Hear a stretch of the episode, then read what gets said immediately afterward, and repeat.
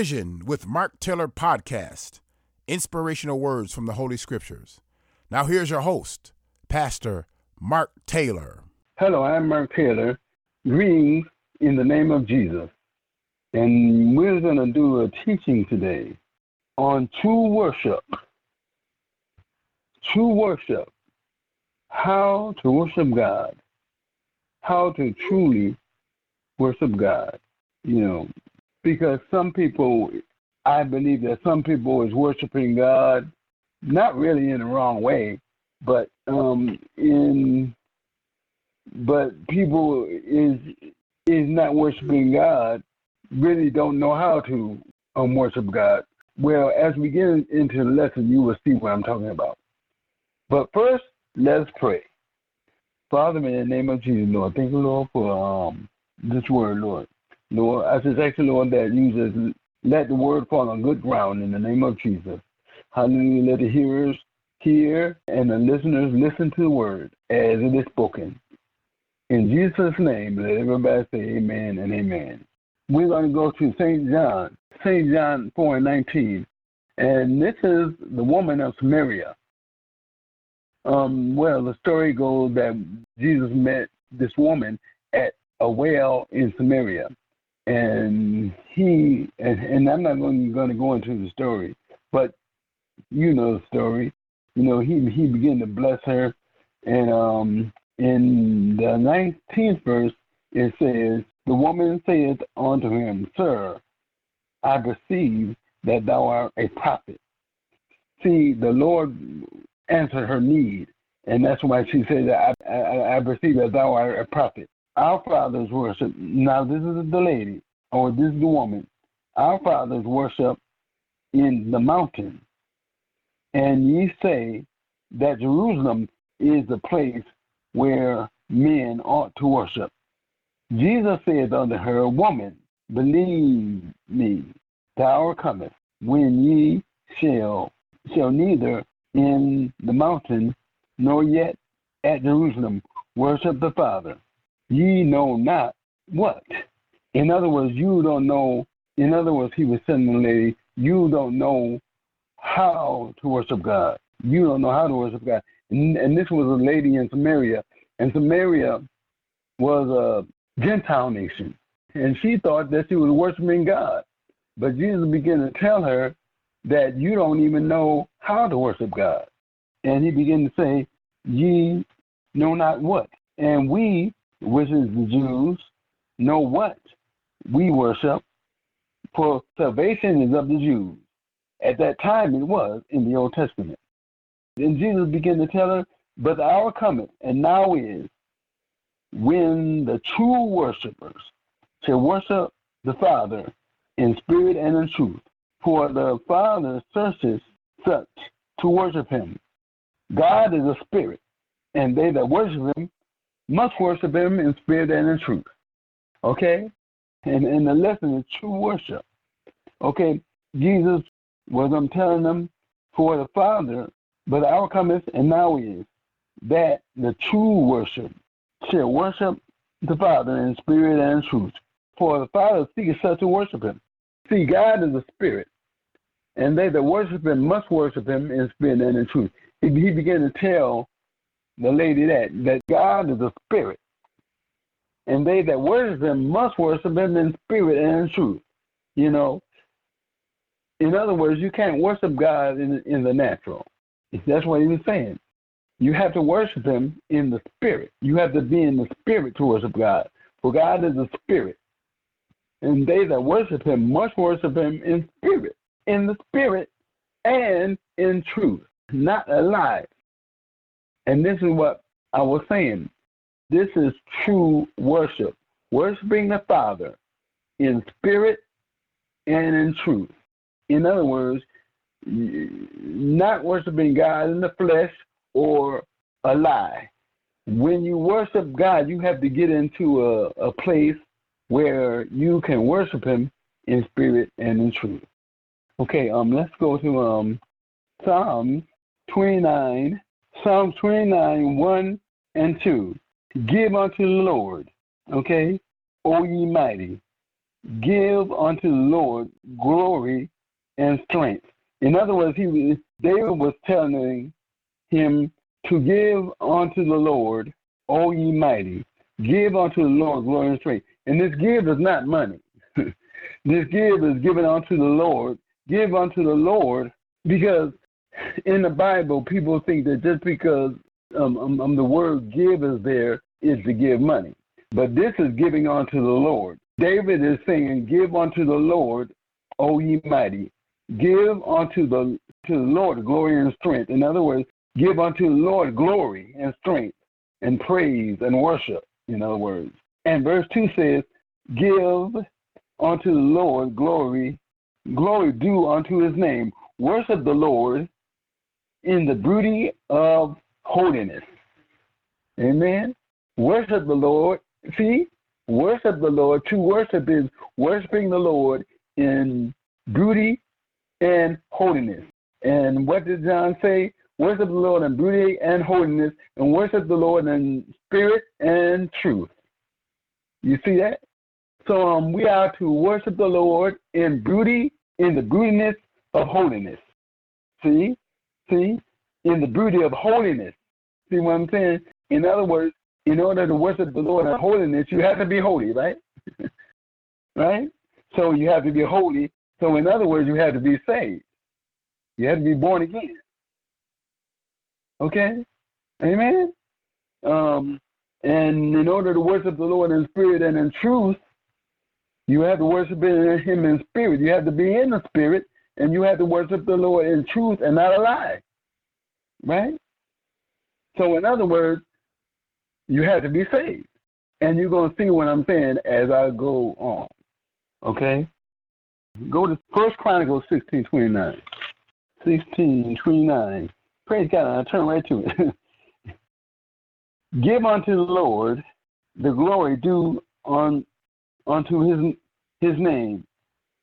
Uh, and look at it says bring an offering and come before him. Worship the Lord in the beauty of holiness.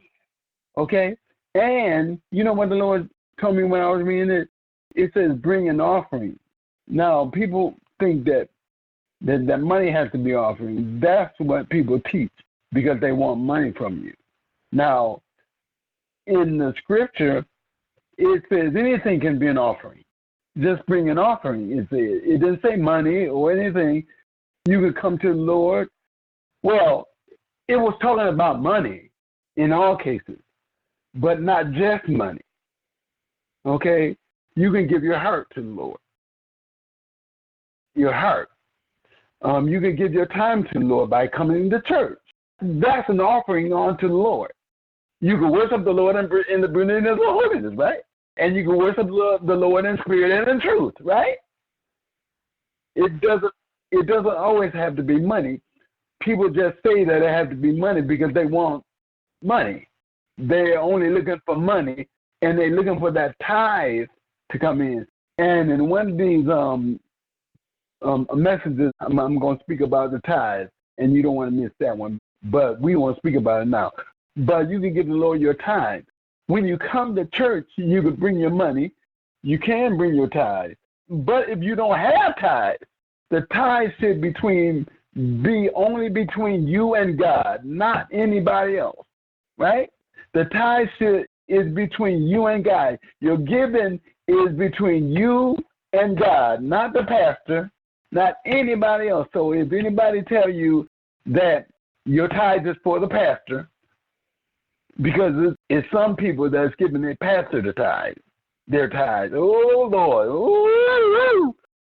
and I find that those churches is the churches that usually close down the pastors because they stealing God's money, and God told them, you know, um, um in Malachi, will a man rob God?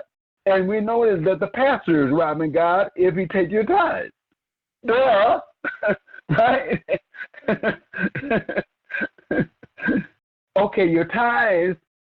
Well, in the Old Testament, the Old Testament was the tithes. God wanted the Jews to obey him. Okay? And it says in Deuteronomy, God wanted the two the Jews to obey him and not to be, and he didn't want them to be like the other nations. Now this was only for the Jews at the time. And God wanted the Jews to be separate from God, so he told the Jews to separate themselves and pay their tithe. Now the tithe can be um, not just 10%, not just 10%, but anything. 10% or, or anything you can give them. Anything that you can give. Because it's a give, right? Give and it shall be given uh-huh. unto you in, in the New Testament. Good measure, pressed down, taken together, and run over, shall men give unto their bosom. For the same measure that, that you meet with all, it shall be measured unto you again and again and again. And that's Matthew 7, okay, and 16, okay? Okay, the message was true, true worship. And you could also worship God in your giving. As I spoke about giving, you can worship God in your giving. And um, go to Hebrews 4 and 16. Hebrews 4 and 16. Okay, it says, um, Paul is telling his readers to let us therefore come unto, let us therefore come boldly unto the throne of grace, that we may obtain mercy and find grace to help in, in the time of need.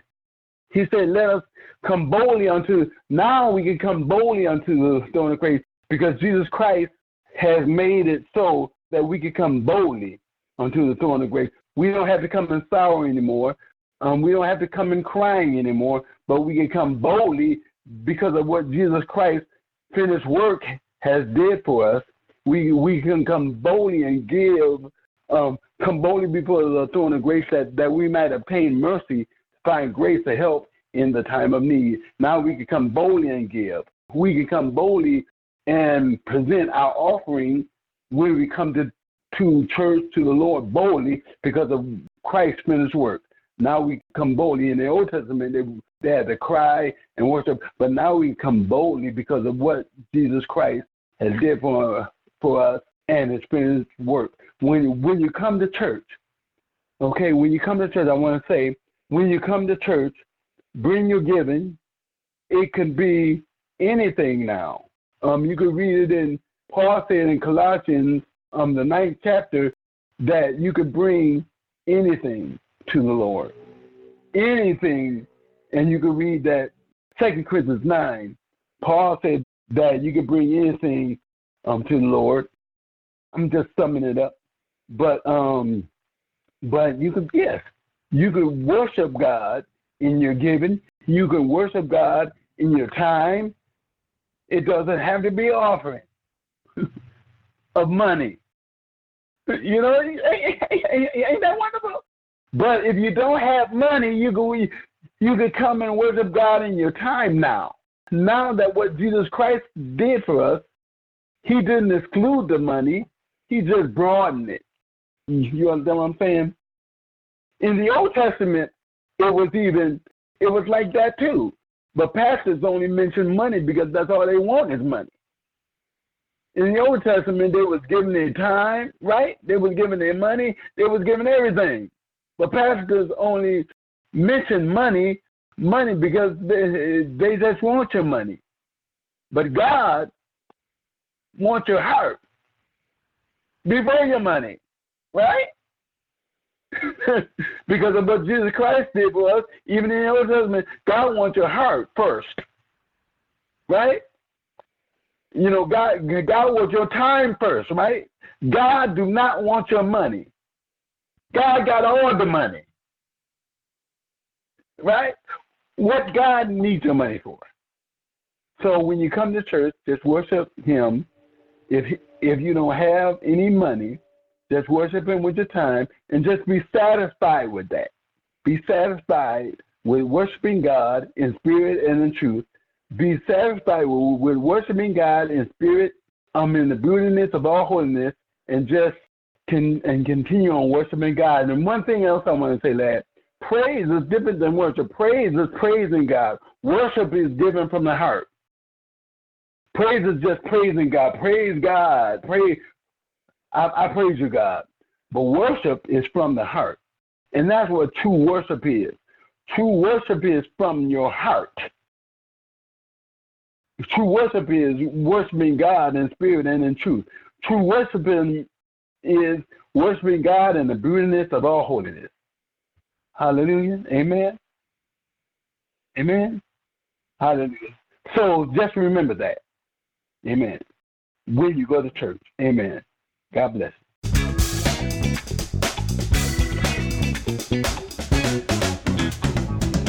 You are listening to the Vision with Mark Taylor podcast, inspirational words from the Holy Scriptures. Tune in next week for a new episode.